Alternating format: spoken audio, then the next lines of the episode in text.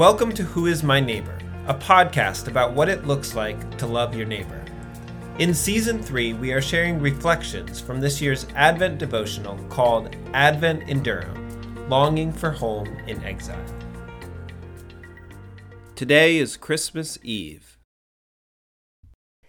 The season of Advent gives us occasion to pause and reconsider the depth of meaning of the gospel, the good news that the Word was made flesh to dwell among us, that God the Son became incarnate, born in a barn in Bethlehem, with the announcement made by angels to shepherds tending their flock in a field.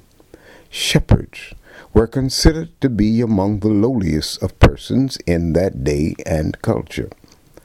I am reminded of a day many years ago when I went to the county jail to make a pastoral visit. I had no clergy identification, so the jailer proceeded to give me the runaround. Up and down, back and forth he sent me.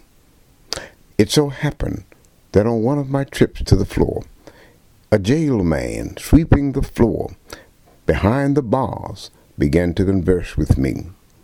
He was not restrained or confined to a cell because the jailer knew him.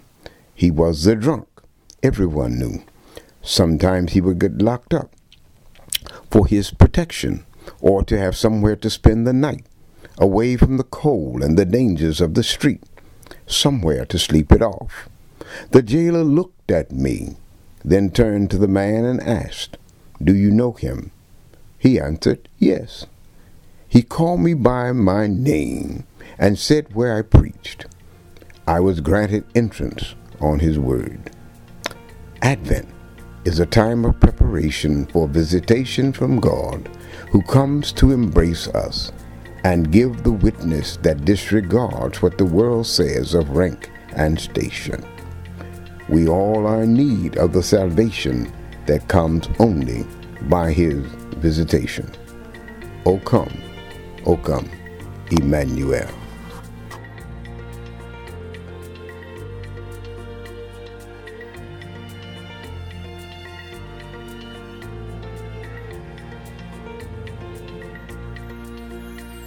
The Who is My Neighbor podcast is a production of Durham Cares, a nonprofit that mobilizes Durham residents to love their neighbors.